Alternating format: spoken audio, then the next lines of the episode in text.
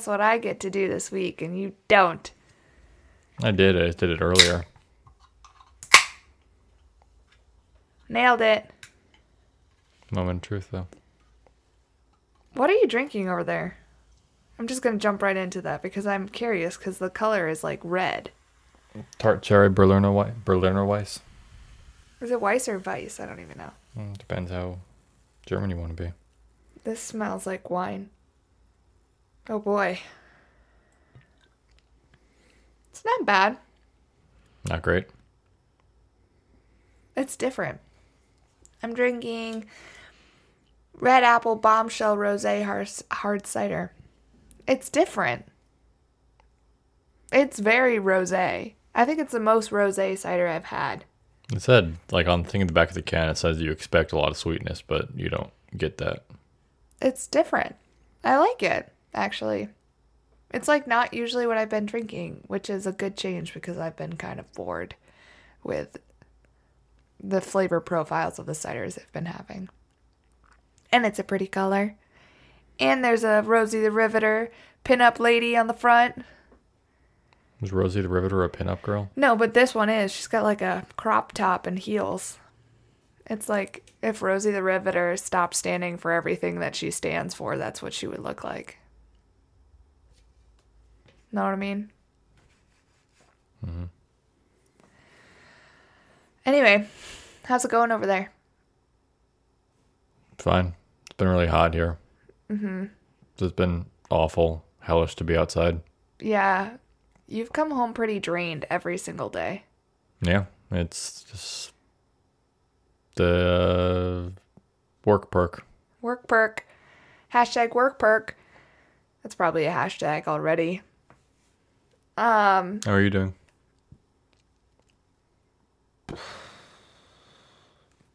I'm okay.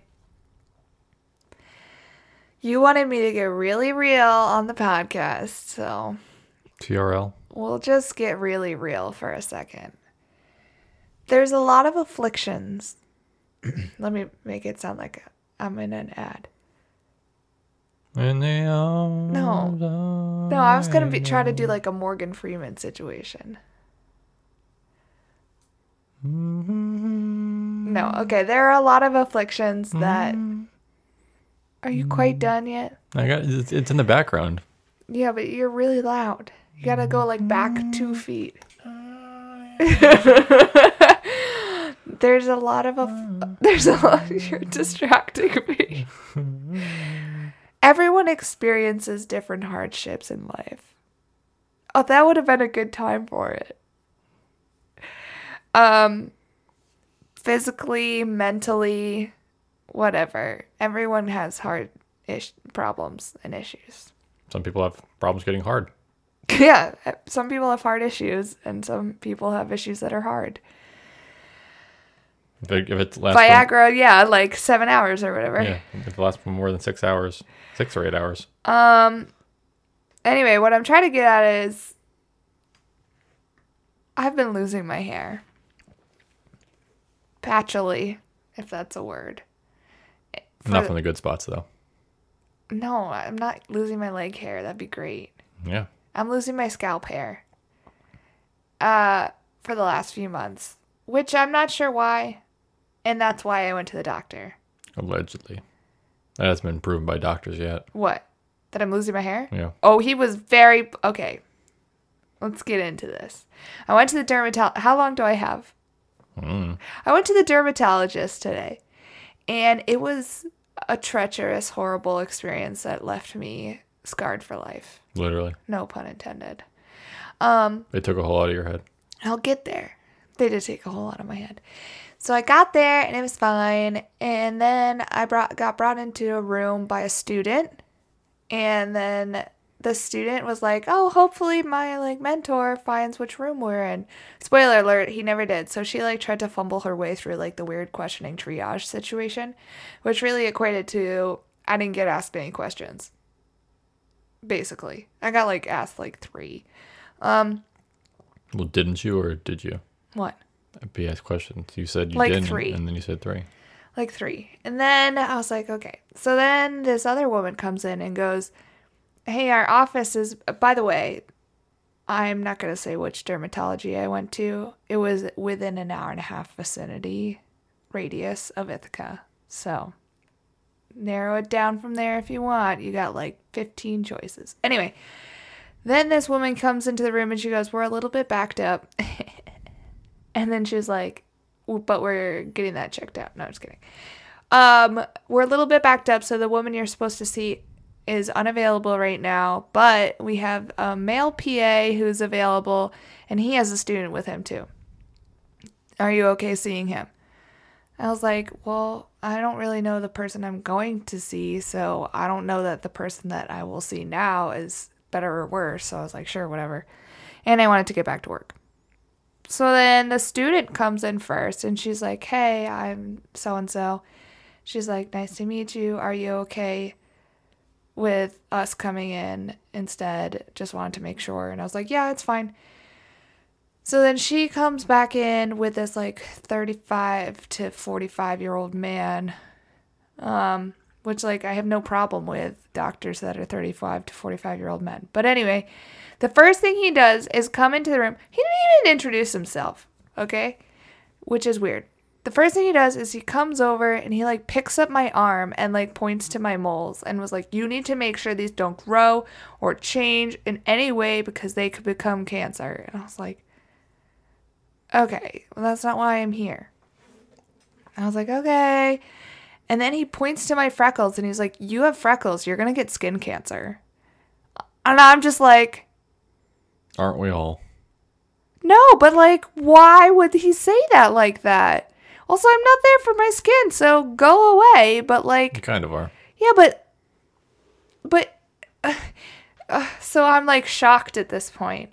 And he's like, "You're here for hair loss," and I was like, "Yeah." And he's like, "What?" And then he starts like playing with my hair with his special light comb thing.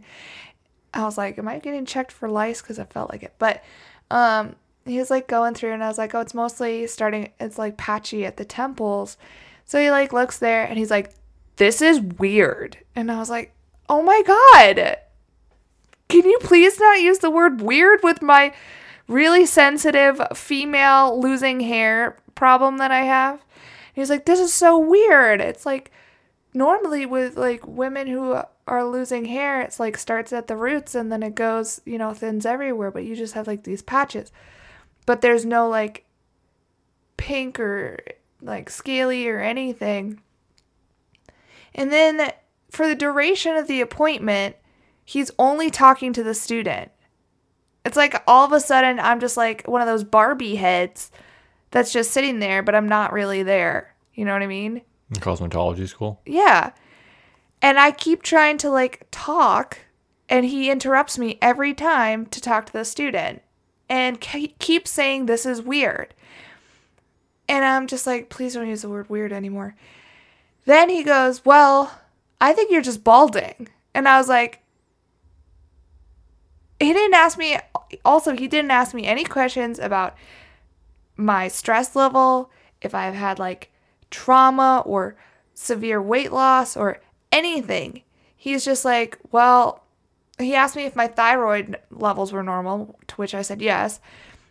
How do how does one know that? Well, I said I had, I was like, well, I got an endoscopy done in October to find out that I was uh, allergic to gluten. And then when they tested everything, my thyroid levels were normal. So I knew that from that. Otherwise, you'd have to test for your blood. But, um, so he was like, well, if you had a gluten allergy, this should have helped, not make it worse. And then I was like, yeah. And then he like interrupts me and it's like, that was like basically directed at the student. And I was like, okay. And he's like, it's your genes. I think your genes have just turned on and, you know, you're balding. And I was like, he's really not great at doing this. And he's like, we can take a biopsy and send it off to test for like lupus or other autoimmune disorders, but I think it's going to come back negative and they're just going to say your patient is balding. And I was like, can we please stop with the B word? And he didn't. Then he goes, you could use Rogaine if you want to, but you'll probably grow facial hair. And I was just like, okay. And I'm like almost in tears because I'm weird. I'm balding. I might grow a beard if I try to fix it. Could have lupus. I probably don't though. Then they took a biopsy, which was whatever. I don't really care. It was funny though because they used those little punch tools and when you and I worked in Florida, we did a we did work with sea turtles and we took little punches of their shells. Remember? Mm-hmm. And I said to the PA as she was doing it, the student, I was like, I used to work in wildlife science and I, I punched a turtle shell once, so I guess this is karma. And she was just like, What? And I was like, Never mind. She's like, Okay. So now I have stitches in my head and I have to go back to get them removed. The first time. Stitches in my head? Stitches. No. Where else do you have stitches? I got teeth removed. Mm-hmm. And yeah, I think that was it. But um, I have to go back and they have to take the stitches out. And that's when I'll get my biopsy results.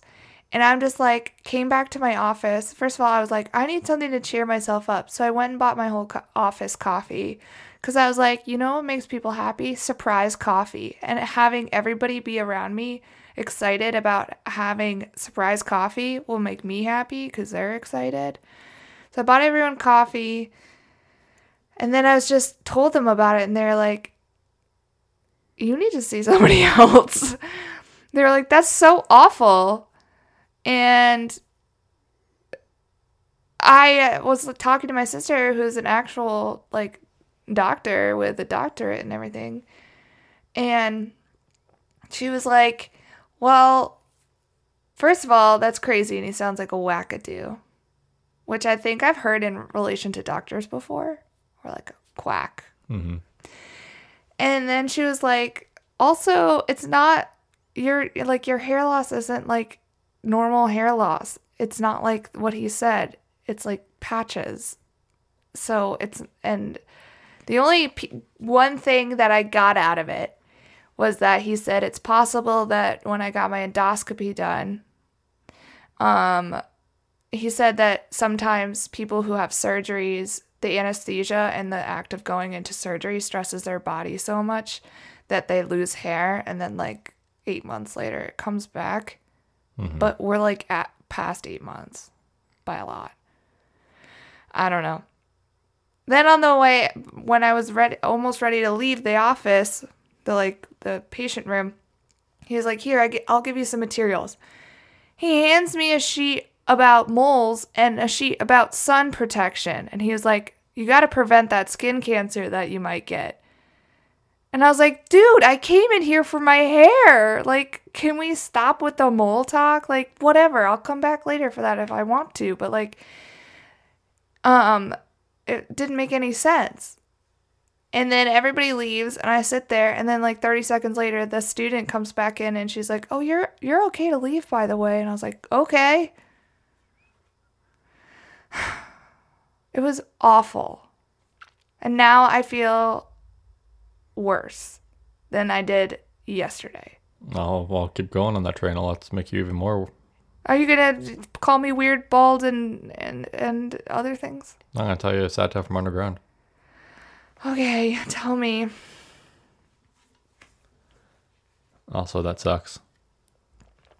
Thanks. That was really supportive. Thank you. Mm-hmm. I'll let, let you vent. We held off on the entire ordeal so that other people can also share and, and Um, commiserate. Yeah. If you want to make me feel better, can you please send me love and words of support and also tell me how much you hate that doctor, PA, whatever. Also, to our email address, sadtalespodcast at gmail.com. I could really use a friend. Thank you. And that's my story. Yeah, so when I finish my story, we're done then. No, I have another one. That's my story. I have to tell somebody else's story afterward. Um, let's see. Start as I always do. Born September tw- or September, February twenty seventh, nineteen sixty eight. So close. Yeah. Factor of Two days. I said September, February. Yeah. They were almost born on February 29th. Yeah, but I said September. I know, but they're so close to February 29th. Oh, they meant like me being two days off from September. no, no, no, no, no. Uh, Lisa Montgomery was born on that day, and I couldn't find a whole lot about her childhood. other This sounds familiar, this name. we'll find out. Other than it was, uh, you know, pretty. articles quoted as chaotic. I would probably go with shitty. Mm-hmm. Um, throughout her childhood, she was uh, raped and beaten by her stepfather. Yeah, chaotic, really? Um, upon turning 13, her stepfather built a separate room in their trailer Nope, so his assaults could be nope, done in private. No, no. Also, like how private or like secret. In a trailer. Yeah. And what? The other people in the house were just like, oh, yeah, that room over there for nothing. Yeah. I, Alex. also, inside the room were bottles of alcohol that um, she started to get into because of all this. I would. And also, I'm not sure if she was ever forced to drink during these events. Oh, God dang. Um, but the whole room situation lasted for about a year until she was uh, 14 and her mom just burst in one day and held a gun to her daughter's head. To the daughter's Yeah. head?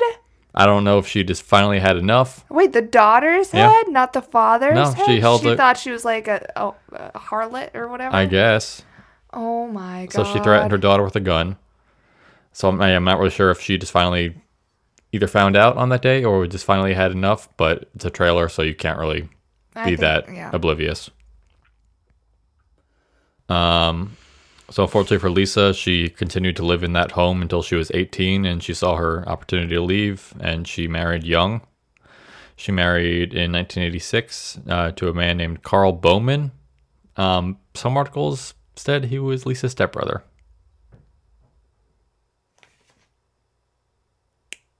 Where are we? Um, Kansas. Yep. Yeah, because it's like this will be ultimately her first marriage, and it's like Carl Boman, her ex-husband slash stepbrother. Ew. Uh, just because you don't share genes doesn't mean that you're not related. Um, together. Also, I'm looking at this picture on my desktop and I can see that hair loss. together, the couple had four kids Ew. in just under four years. Ugh. Um, and sometime during her first pregnancy, she realized that like when she was pregnant, she got a lot of attention. So she's like, "Let's keep doing this." A lot of people. No, it's not worth it. Um, so in total, they had three girls and a boy.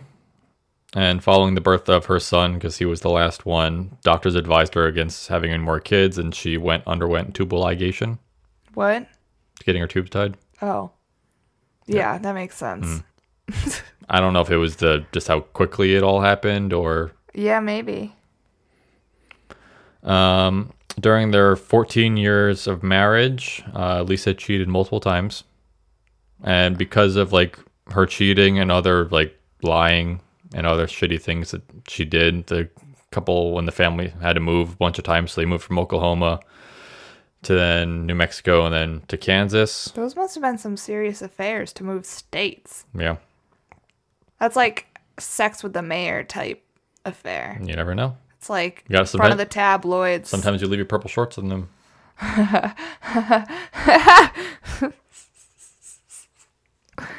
Shout out to all our Stardew Valley player listeners. Does that make sense? Yeah. Yeah. Um, Lisa was described as being selfish, a chronic liar with low self esteem, and overly critical of others. Um, so she got her tubes tied.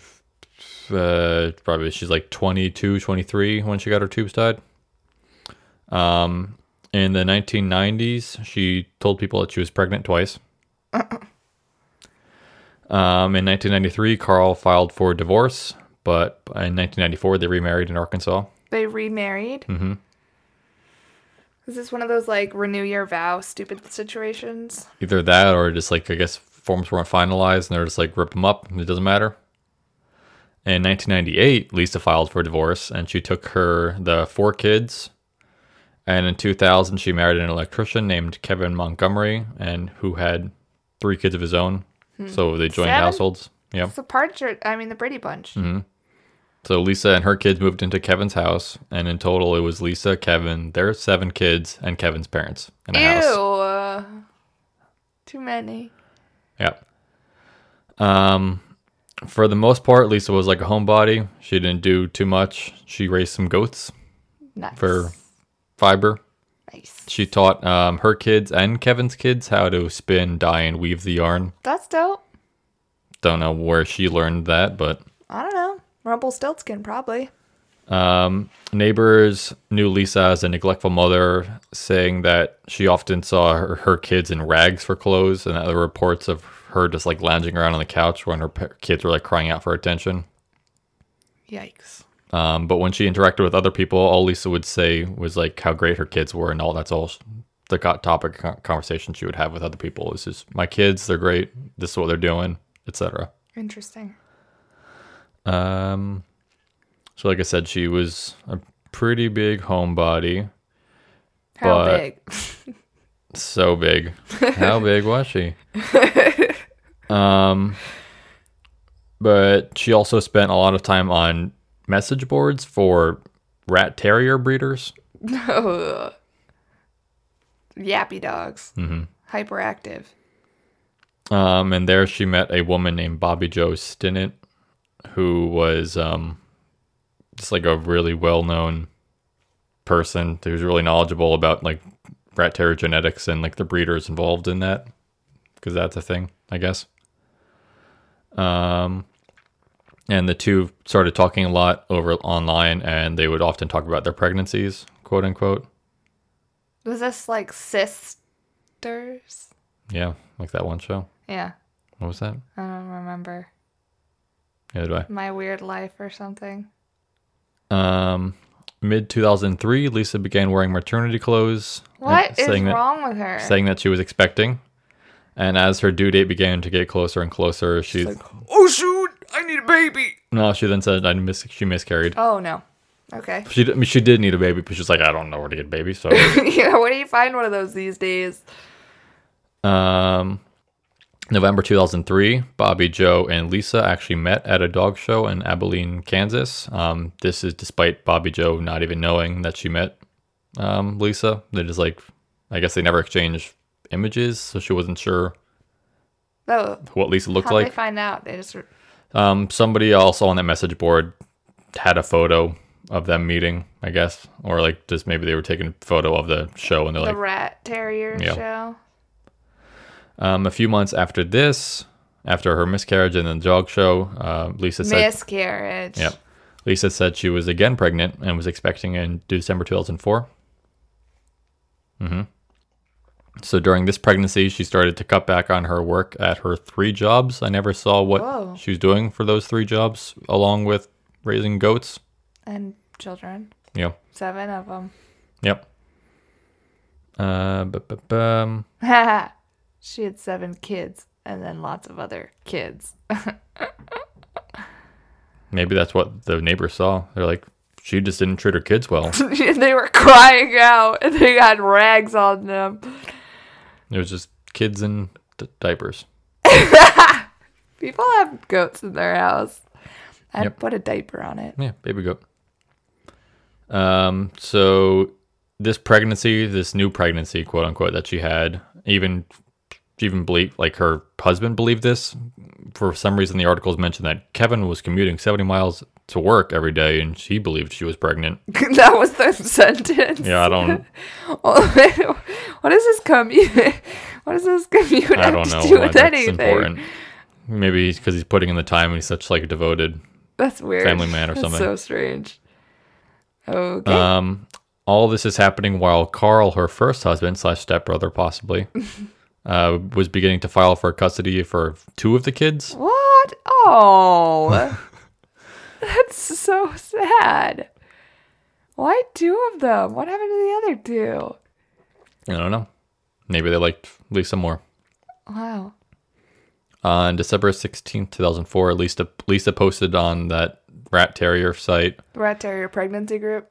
yeah, dot, dot com. TM. Um, she posted as uh, Darlene Fisher and contacted Bobbie Jo wanting to buy a rat terrier. She posted as Darlene Fisher. And she's like, "My name's Darlene Fisher. I'm looking to buy a rat terrier." Got it. Is she fishing? Mm-hmm. Fisher fishing? Yep. Catfishing? Um, and Bobbie Jo agreed to like Darlene coming by to pick up one of her rat terrier puppies, and gave her directions to her house. Um, the next day, Kevin gets a phone call from Lisa saying she gave birth to a baby at a woman's clinic while out shopping. Was it a rat terrier? Mm-hmm. um, Kevin and two of the kids go and meet Lisa at a Long John Silver parking lot where she's holding a baby. She took Bobbie Jo's baby. and the group drives home back together. Um, and while the group was driving back home Wait, they picked her up at a Long John Silver's? in a parking lot, I don't. Weird. Okay. Um, while the group is driving back to their house, Bobbie Jo's mother comes home and finds her daughter dead in a pool of blood with her stomach cut open and a fistful of blonde hair.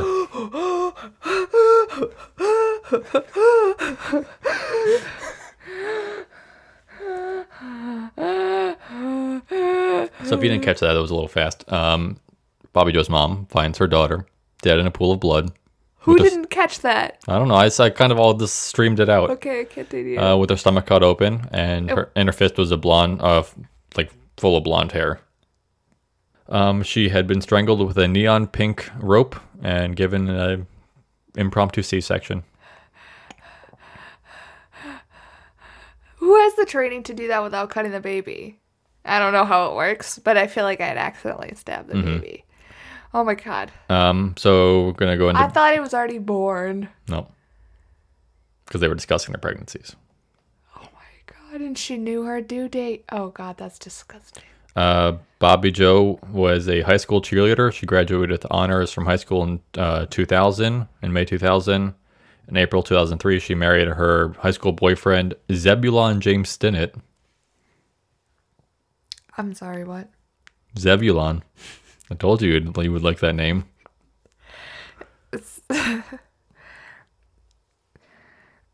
I don't even know what to say. I just, that's am- an amazing name. I think a Zebulon can only be such a certain type of person. It makes sense that he would marry a message board rat terrier lady. Mm-hmm. Do you think he plays D and D and LARPs? I was thinking more like, uh, my God, I guess I don't know what games were around in 2003. Warcraft? Yeah, for sure. Maybe some uh. Dota. I don't know if Dota's around. I don't think so. Um, oh boy. And shortly after thereafter, they were expecting their first child. Bobbie Jo worked briefly at a garden center where she reportedly loved working with like the animals and s- other things that the other live things that worked that or were there. Um, then she left that the to li- she worked like working the, the live things. yeah. Get me out of the gravel section. I want to work with the puppies and the cats and stuff. Yeah, but why are there dogs at a gra- uh, garden center? I don't know. It's like pet store slash garden center Weird. Like Tractor Supply where there are chicks? sometimes. Uh, yeah, so she works at the garden center before taking a job at her husband's work, um, a Kawasaki manufacturer. Um, she was also, like I said, she was also very prominent in the rat terrier show circuit, Clearly. where she would often share her extensive knowledge on their genetics and like their breeders involved. I guess certain breeders have certain genetic lines that, and she's like, "Oh yeah, you want Yeah, it's like Tim in horses. you want yeah. Tim in Anchorage or whatever." Did you just make that up? Yeah, Anchorage? yeah. Like the name of a dog is Anchorage? No, like Tim is a breeder in Anchorage, Alaska that has Oh, I thought you were naming two dogs, Tim and Anchorage. And I was like, who names Also- their dog Anchorage? also that maybe. it sounds like a stupid horse name. Um, and then the Lisa and Bobbie Jo met online because they were both like breeders and had an interest in rat terriers. However, you develop rat terrier interests. Um, this is all the while Lisa's telling others on the same site that she was pregnant, but people on the site were like, "Okay." Well, why would they doubt it? I guess she was sharing pictures also because they're like, based on her size, she was not pregnant. Oh. Um, she was like posting things like she was pregnant with um, eh, with twins and expecting um, relatively soon, but then a month later, she posted that she had lost the babies and then apparently had done this a couple different times to different people. Attention. Um, a day after the baby was was uh, was birthed, Was removed f- forcibly. she was taken out to a diner to be shown off, just to like look at my new baby, and then Okay. she went off to church, and even like the pastor and her husband are like, "I didn't think she was pregnant. What the fuck is this?" Where did this baby come from? um. Yep. Yep. Yep. It's a hairless rat terrier. Mm-hmm. So at this point, we have a woman dead and a missing baby. So an Amber Alert is issued.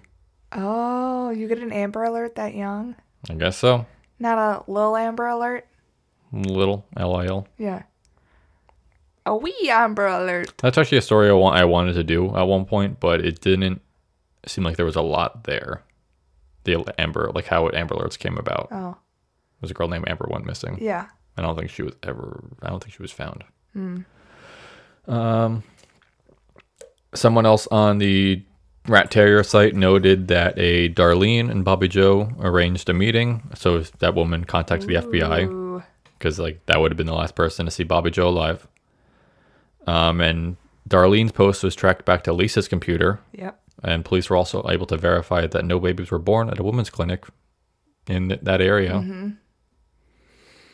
Um, cameras at the diner noted similarities between Lisa's vehicle and the vehicle outside of Bobbie Jo's house. Bobbie Jo has a security camera.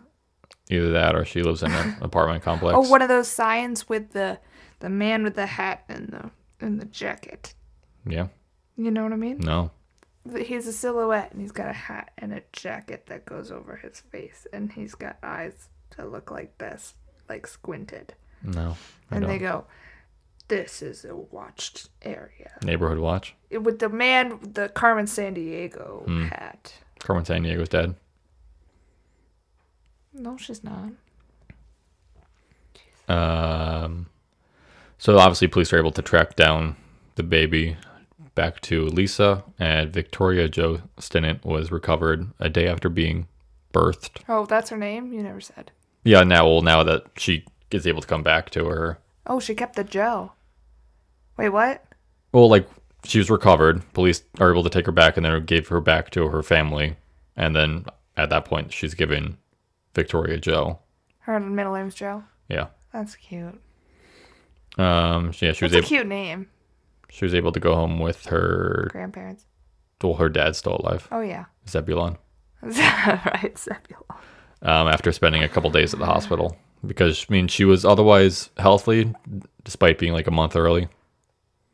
That's awful. Um, also, interesting fact: Bobbie Jo was the third member of her family to be murdered within four years. Stop. Her cousin was stomped to death by her boyfriend, and then another member of her family went missing. Oh my god. What a curse. Um, Lisa was charged with kidnapping resulting in death, which I didn't know was a thing. oh, And, because she was kidnapping the baby and it resulted in someone else's death. um, That seems like a lesser charge. yeah, but I mean, I guess the death still Yeah. Um, neuropsychologists noted that head injuries she could have sustained during like her beatings as a child may have damaged her aggression control centers in her brain. Um, while her defense was arguing that she had pseudo pseudocyesis or false pregnancy, like w- women believe they're pregnant. Oh. I have C Y E S I S, sias. Cysis. Um, for a while, there was some suspicion on Lisa's brother, It's gotta be Cysis. Tommy. C Y E S I S. C Y E S I S. That's Cysis. Um, there was some suspicion on Lisa's brothers, Lisa's brother Tommy, that he had killed Bobbie Jo, but he had an alibi as he was with his parole officer. Yeah. Having tea. Yep. Um, Spilling the tea. Lisa's family was rather combative, and they didn't want to cooperate, um, and they didn't want to describe her childhood because you know it was pretty chaotic. Yeah. Who, whatever. Um, court, psycholo- court psychologist diagnosed her with false the false pregnancy, pseudocyesis, cyesis, um, depression, borderline personality disorder, and PTSD. Um, in October 2007, It she seems like she has some sort of postpartum something too. potentially is that a because it doesn't have a fun snappy acronym. Postpartum? Yeah. I don't know. But it's like there's some that are like people who were like w- wish they were still pregnant, and there are some that have a baby and they're like, I don't want this baby. Mm.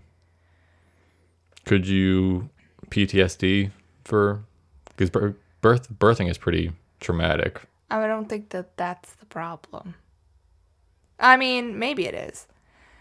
There's a lot to be learned about postpartumness and whatnot. Um, in October 2007, she was found guilty and given the death penalty. Wow. Um, it would later come out that her full background obviously was not told to the jury, and so they didn't have the, all of information about her life when they convicted her. Um, but she has since not been able to get a, another review on her case, um, and she's currently being held in a Fort Worth Medical Facility, prisoner prisoner number oh my gosh. and she's the only woman with a federal death sentence in that facility, and she's uh, going to be there indefinitely. Well, It would seem yeah. Huh. Is that still in Kansas? that would that's all. She's being held in Fort Worth, Texas, right now. Oh, Texas. Sorry. Um, as another aside for her like mental ability not being all there, um, but I guess friends and neighbors also noted that um she was often often like disassociated with reality when they knew her before this whole murder thing. So. Wow. childhood trauma and beatings really mess people up. Hashtag shook over here. There's a lot on my mind. I did write that somewhere in these notes, I think. Hashtag shook? I wrote shook somewhere. I Jesus. That was like a story that just like hit hard. You know? Like bam. Leaves you with your mouth open. Sort of situation. There is also a um it's not like a pillar, but it's like a not just like a placard either. It's like a An obelisk. it's not an obelisk either. It's like column. there's a marker for um where Bobbie Jo was killed, oh. like just detailing. I thought it was in a house. yeah, but I think it's since been Oh, it the picture on Wikipedia is just like this thing in a vacant lot. wow. That's really messed up in a lot of ways. The whole thing was messed up. I mean, Start to finish. Not that there is a bright side or a positive spin. yeah, the we baby, learned that Zebulon is a name. I that mean- was the bright side. the baby lived. Well, that's true. That too.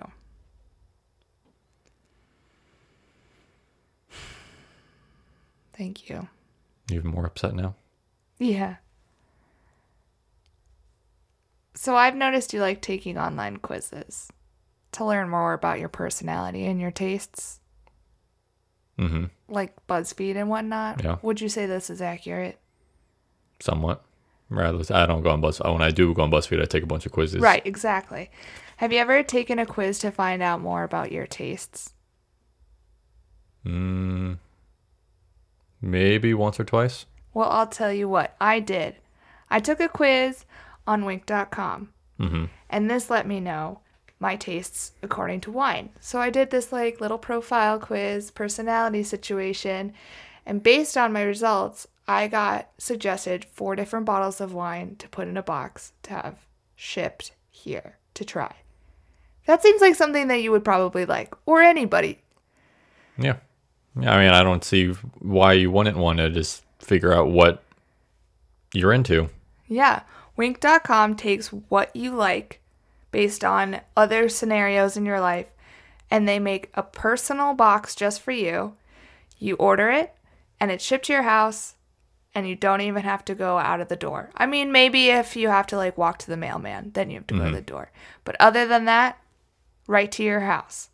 And as benefit of like figuring out doing this quiz and getting all these bottles, as benefit when you go out to dinner the next time, you can figure out what you like because when you go out to dinner, there's just like a list of like 300 options, and you're like, I don't know that one. Well, yeah, you know what you like from what you've gathered. And the good news is, our listeners have a special offer that we can give you and that Winc can give you. If you go to trywinc.com slash sad tales, you can get $22 off your first box of wine, which is four bottles, and complimentary shipping. That's just a, a great deal. I mean, $22 off four bottles of wine? That's like over $5 per bottle. Math.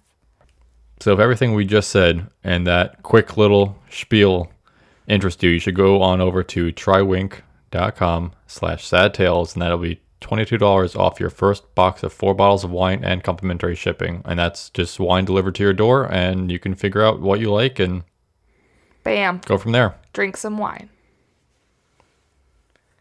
All right. Alex, have you had enough talking about babies?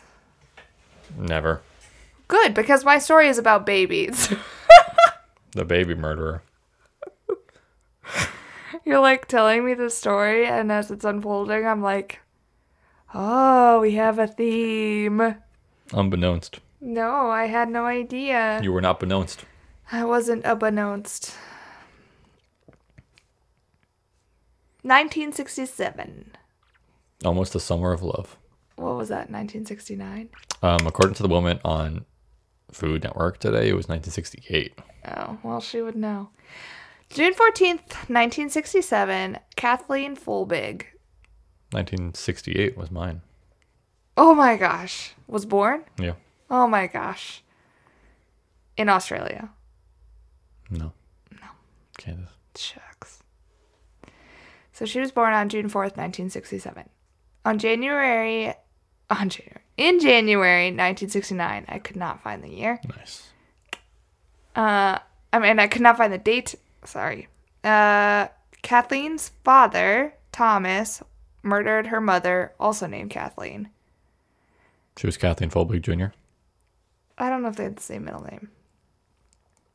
So they say, so a few sources said January 1969, and some sources said two weeks before Christmas in 1968, so it's a little unclear hmm. as to when. But sometime between December 1968 and January 1969, Kathleen's father, Thomas, murdered her mother, Kathleen. He stabbed her 24 times, and he said that he did this because he was upset at his wife for not taking as much care of Kathleen, the little Kathleen, as he wanted. Fun. Yeah. Kathleen was put into foster care for a little while. Then she was moved to a children's home on July 18th, 1970. And then after that, she went to her forever home um, with a couple named Mr. and Mrs. Marlborough. After the Marlborough fortune. Yeah. I don't think it was made in Australia, but I don't know. Um, fun fact she did not learn that her mom was murdered until 1984. She just thought she was a Marlboro. The benefit, I guess. Yeah. 1984. So she's like almost 20. Yeah. 18. That's when they're like, we should tell her. I guess it's fair. Just an adult. No. Yeah. When she was 15, she left school, and a few years later, she married a man named Craig Folbig. Um, she left school because she found living at home to be a little bit difficult and she wasn't very happy, so she just kind of pieced out and went her own way. So she married Craig, and on February 1st, 1989, Kathleen and Craig had their first child named Caleb.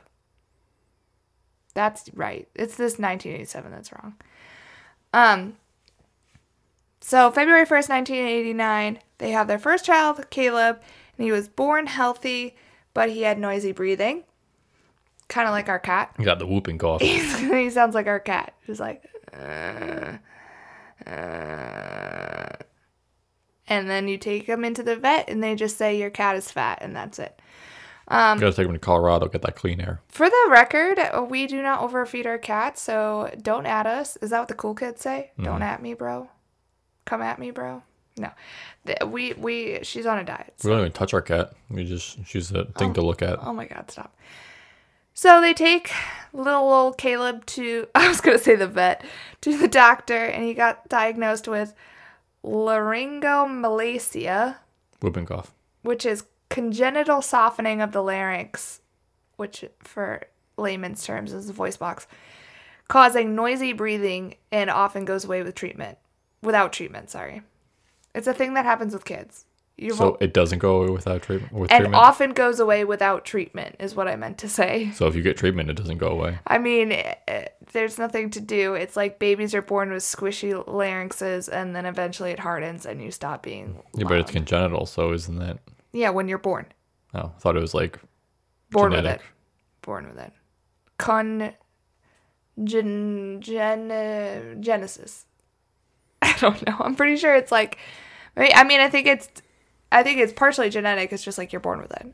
So I guess that's genetic. That's always associated congenital with like your parents Congenital heart failure. Yeah. Um, yeah, but it, babies have it sometimes, and it goes away usually.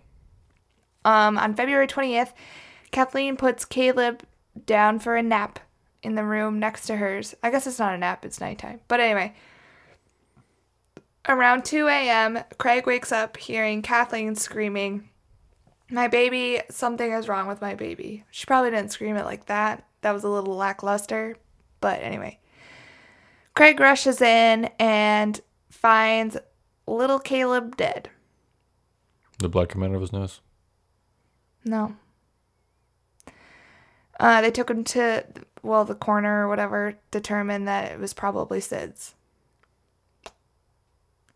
Probably. Probably smothered. On June 3rd, 1990, they had their second child, Patrick, which is like real close to the last one. Um, Craig wanted to help take care of the mother and child, especially because their last one died and all that stuff. So he stays home for about three months to help out around the house and to take care of the two of them. On October 18th, 1990, Kathleen puts Patrick to bed. In the middle of the night, Craig wakes up to Kathleen screaming again from Patrick's room, and she's next to the baby, but the baby isn't breathing. So Craig goes into full superhero dad mode, Mr. Incredible, and starts giving CPR to the baby while an ambulance is called, and Patrick is taken to the hospital and diagnosed with epilepsy and cortical blindness. Do you know what cortical blindness is? Blindness. Loss of vision due to damage of the occipital cortex in the brain. Smothered. He's alive though. You're pushing too hard on the baby face. Yeah, he's alive though. On February 18th, 1991, Kathleen calls Craig at work, which is like a weird choice instead of calling other people, but she screams, It's happened again. And he rushes home, and Patrick is dead in his bed and is unable to be resuscitated. I mean, to your point, if you're like stressed out, you're not gonna be like, I should call the police. Yeah, you would. Maybe after you get off the phone No. with like, no. Have you ever been in a medical emergency? yes, What? yours. Okay, but I had already called the ambulance. Sort of. But like I was in a, I was a normal person in a medical emergency and I called the ambulance. So anyhow, Patrick's dead too, unfortunately. After they lost their second child, the two of them decide to start fresh and they move to Thornton, New South Wales. Where were they living before? Queensland. I don't know. I don't know. Generic Australia? Coast, Australia. that's the only people place people live yeah, in Australia. Yeah, yeah, yeah. According to that map and the winery that we saw in Quebec.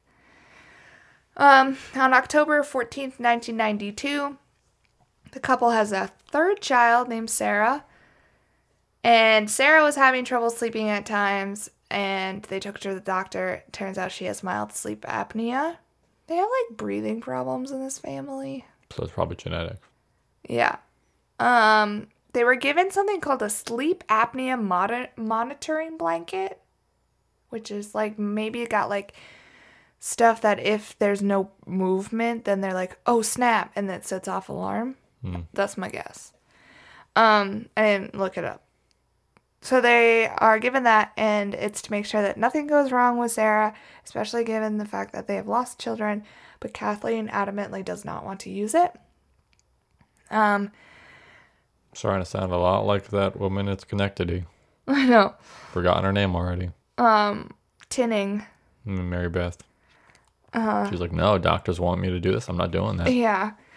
Um, so Kathleen doesn't want to use it. She's also often very upset and angry with Sarah.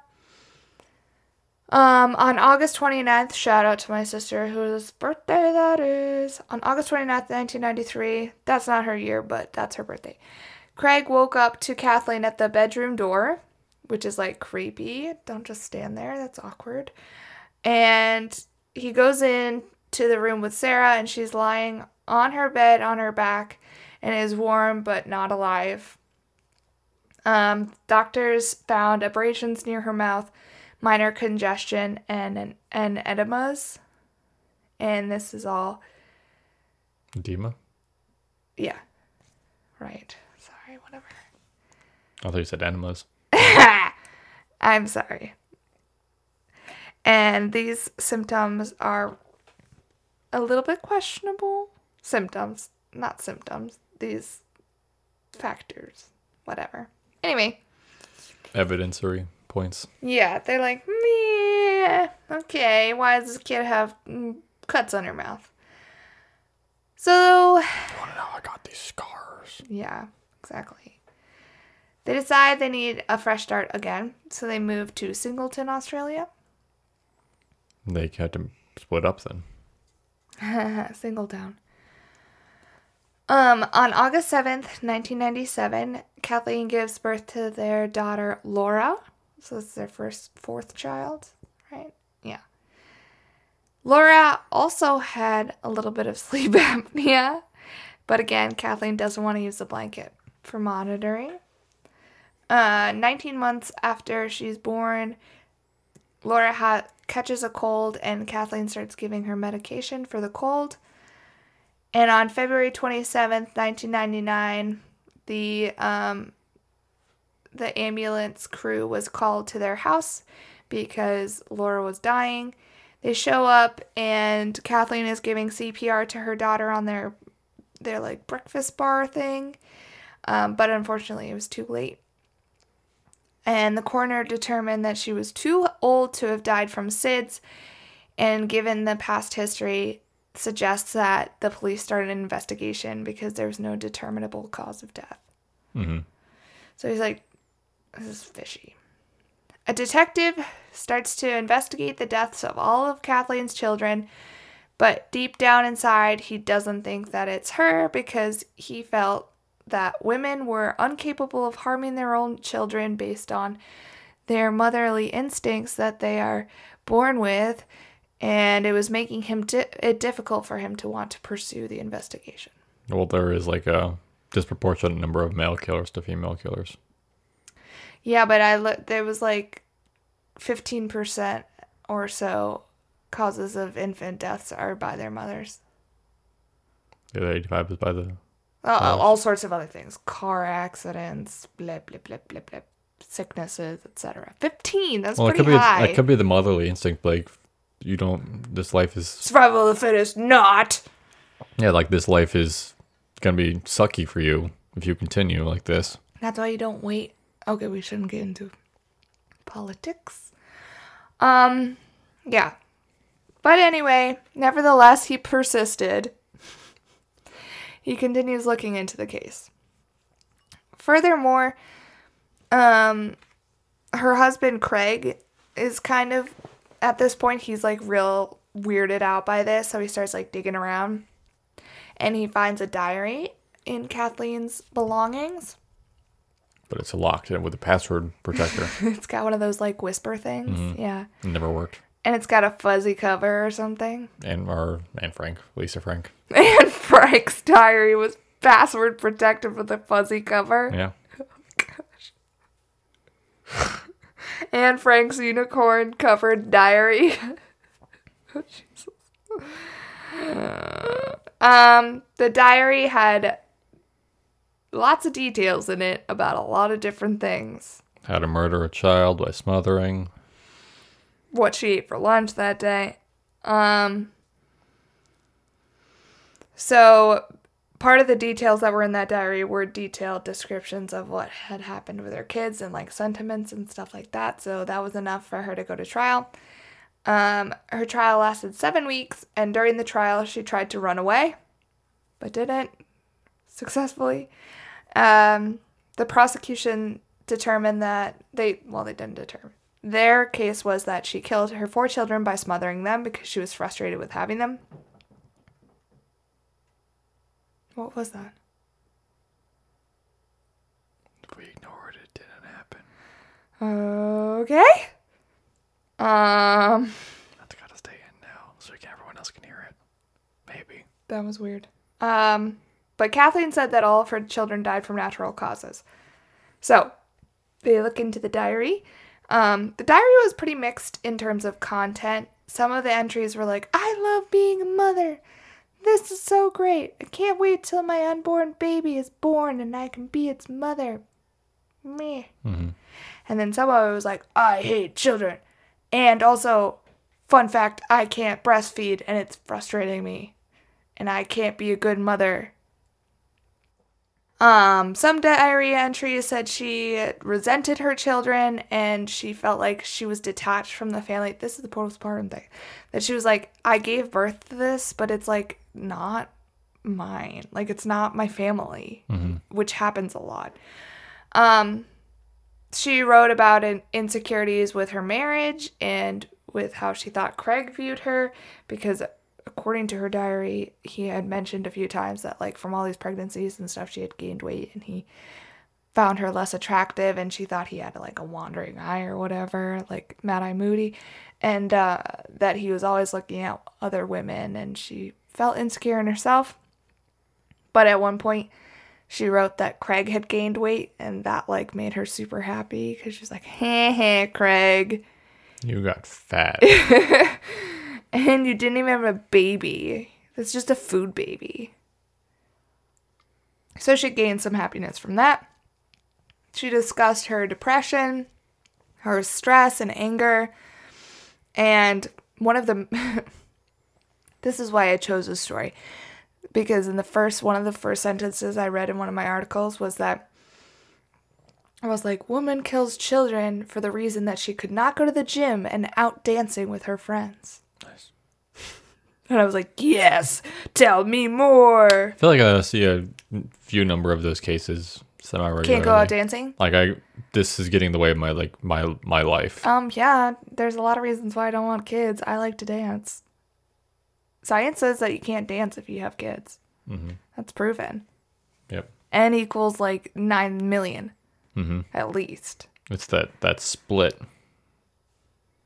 What split? the gooch split, Oh, God. That ruins you. Stop. Oh, man.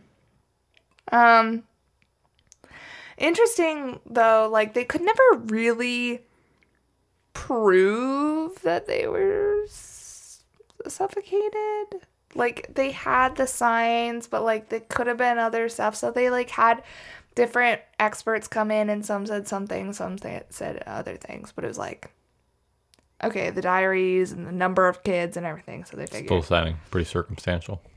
Yeah, which is weird. Craig testified that she had a quote terrifying growl when she was frustrated with the children.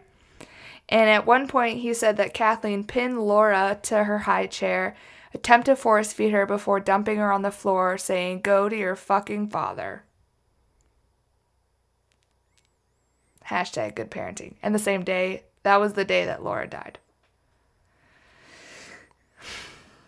On May 21st, 2003, Folbig Kathleen, Comma. comma, coma, coma, coma, coma, chameleon, was found guilty of three counts of murder, one of manslaughter, and one of maliciously inf- inflicting grievous bodily harm. Like General Grievous or I don't know. Um, and for all of these counts, she received 40 years in jail with a chance of parole after 30 years. Which, like, your lady got sentenced to the death penalty. And this lady killed four people. Baby people. Still people. So, like, America. do four baby people not equal one big person? I think America just likes to kill people. Yeah, I guess so. Australia's like, nah. We'll, we'll let we'll let the the dingoes and the scorpions do that. I will say, like, postpartum depression and stuff is a real, real deal. I like can't imagine. It's very strange. It's it's a weird, fascinating topic to me. Um, on February 17, two thousand five, her sentence was reduced to thirty years with the possibility of parole after twenty five years, which is going to be twenty twenty eight. Currently, she's in protective custody in jail because she's in a women's prison, and women prisoners don't take kindly to mothers killing their babies, and so there's a a likelihood that she would be attacked in prison. So she's in solitary. kind of like in men's prisons. Men's prisons don't like Rapist, Rapists. children rapists, and children murderers and women murderers. right? They're gonna kill somebody, kill a man. Do they have anything against men killing women? Yeah, they don't like that either. Oh, Allegedly, I didn't know that.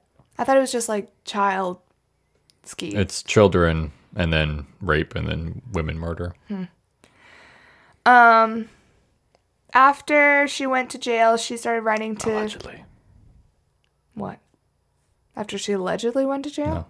no, the men. What? Men prisoners. Oh, okay. After she went to jail, she started writing to different newspapers and stuff, talking about how angry she was about the way that things went down and that she was just a normal mother writing down her feelings of frustration in a healthy way, just like spilling it out on paper. Just don't keep a journal. Yeah. A lot of therapists tell you to write though, so blame the therapists, I guess. Yeah, but do that thing where they're like, write a note out to the person you hate, but then And just burn it. don't. Yeah, don't mail it. Just write it all out and then just burn it. Yeah. She also said that Craig was uh, betrayed her and told like extravagant lies for this case. It's like the Ritz Carlton of lies in here.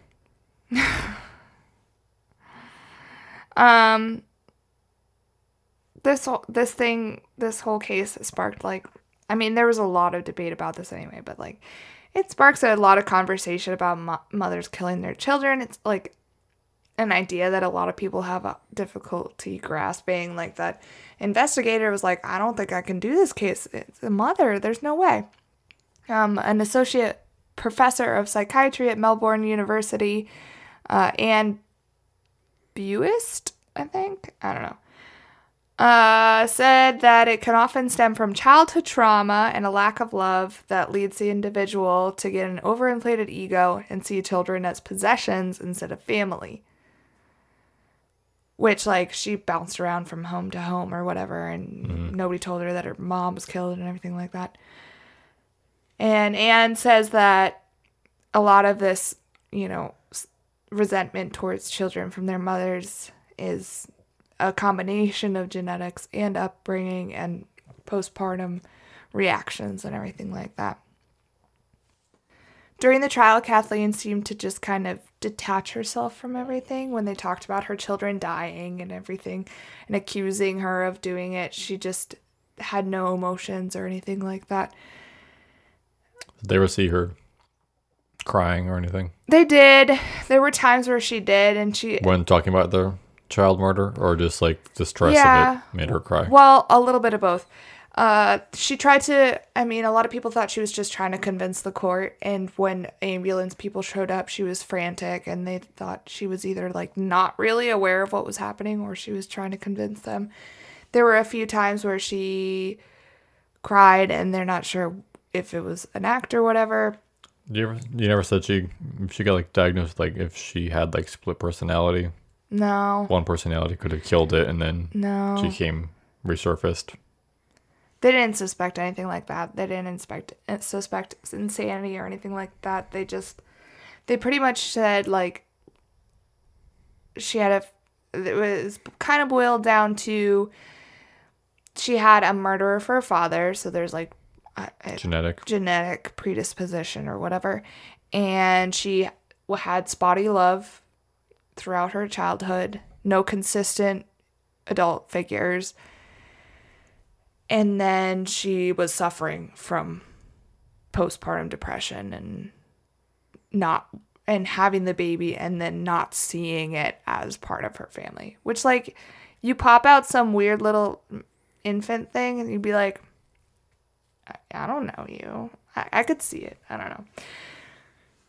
So Oh, then I like did a little research because I was like, this seems weird in terms of the sentencing, and I found out that where she was sentenced, which was Victoria, Australia, infanticide is a lesser charge than murder, and it's a maximum of five years in jail. Per count. Yeah, which is really crazy to How'd me. you get 30? She had like other charges. She had three charges of murder, one of manslaughter, and one of maliciously inflicting grievous bodily harm. And it was reduced. Um So just to end the story, I have a couple excerpts from her diary. Two of them. Literally a couple. The first one is Obviously, I'm my father's daughter, but I think losing my temper and being frustrated and everything has passed. I now just let things happen and go with the flow, an attitude I should have had with all of my children. If given the cha- if given the chance, I'll have it with the next one. Was that the last murder? Um, when was that written? It was after either the second or the third one. Yeah. And then the next episode, excerpt is like, this is kind of like one of the nails in the coffin. It was, with Sarah, all I wanted was for her to shut up, and one day she did. Vague. Kind of. Yeah. That's the thing is the whole thing is kind of vague. Well, she could have been like, and one day I'll make her shut up. Yeah. It's a little like there are vague points in the whole story. Mm-hmm. And like I said, there were experts that said a whole bunch of different things. But overwhelmingly the Consensus. yeah. Everyone was like she killed her children. So that's the story of Kathleen Folbig murdering her four children. And that's the story of episode 21. A unbeknownst. A baby murder bash. They had babies and murder, but mine did not have baby murder. Oh, right. A postpartum party. Do you want the post postpartum party? Party? Post Triple P? postmar post postpartum party party. Do you want it? PPS. I got it in my pocket. Pocket sand. What if I got in my pocket? A walk it. A walk it in my pocket. Postpartum post postpartum party party time. PPA, PPA. Bip, bip, bip, bip, bip, bip. Post. Post, post, partum, party, party. Oh, that's all P's. Mm-hmm. That's all P's right there. Okay. that has some U's in it, though. Okay, everyone's getting annoyed with me now. Um, I've only also gotten like, what the heck did you just do for episode 20? Because I'm disgusted and appalled and I feel bad. Um, but anyway, we'll get people back maybe. Uh, you and I recently traveled Recently. less than a week ago. We went to Canada. And, and, and, and we flew back because my parents were going off to Maine after our trip. The Great White North. Is that what they call it? Oh. So we were in the we were in the airport and I don't remember which flight it was. But they did the thing that everybody always does. They're like this plane is now boarding. First up is pe- people with wheelchairs or who need extra time and and infants or whatever. Mm-hmm. So they called the people with the wheelchairs, the wheelchair people, and it was the flight where there were two wheelchairs. Three. No, there were two. The flight back together were three. Then it was the other one. Two people in wheelchairs, and they went on. Then a woman walked up to the desk, and I don't know what you were doing. You were shifting around and stuff. And she goes, That's my work phone. Okay.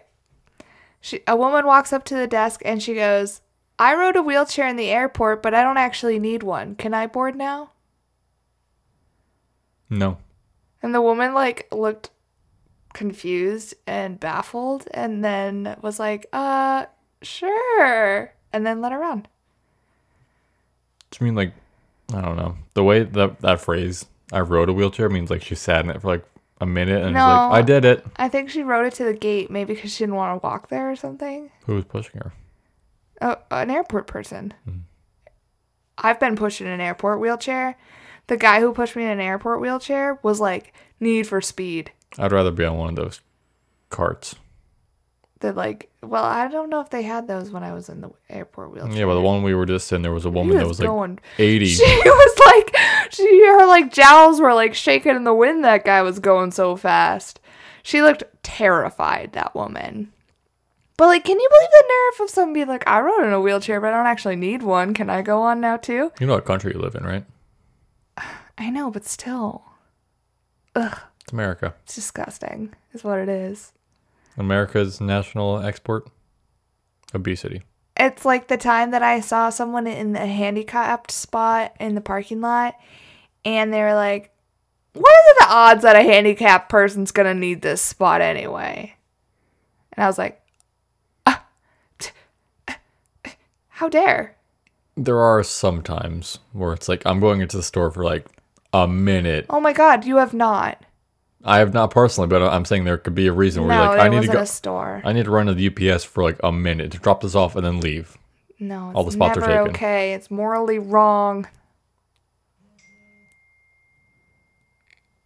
And I guess that'll that'll do it. Just I wanted to let you know what you missed in the airport. Thanks for tuning in. We love you. Episode 21. We can drink now. Episode 21. We drank before then. But anyway, Thanks for joining us on Baby Murder Island. baby murder time. P P P P P P P. The post postpartum party party. It was Baby Murder Island though, because it was Australia. True, true, true. Every country is an island if you look at it the right way. If you want to uh, suggest a story or write us an STFU because we can't always have our ears out for everything, or if you want to join me in solidarity of my hair problems, please shoot us an email at sadtalespodcast at gmail.com. And if you like social media in terms of Instagram or Twitter, please Also Facebook. on face well, but is it different, isn't it? I don't know. They can probably At find it. At Sad Tales Podcast, you'll find All three it. of those, you'll figure it out. You'll find it. And until next week. And we have a Patreon page. Oh, that too. Patreon.com slash Sad Tales Podcast. Patreon.com slash Sad Tales Podcast. So you can head on over there and get yourself some rewards and support us. and now that'll do it. And now that'll do it. We'll be back next week. That'll do. Pig.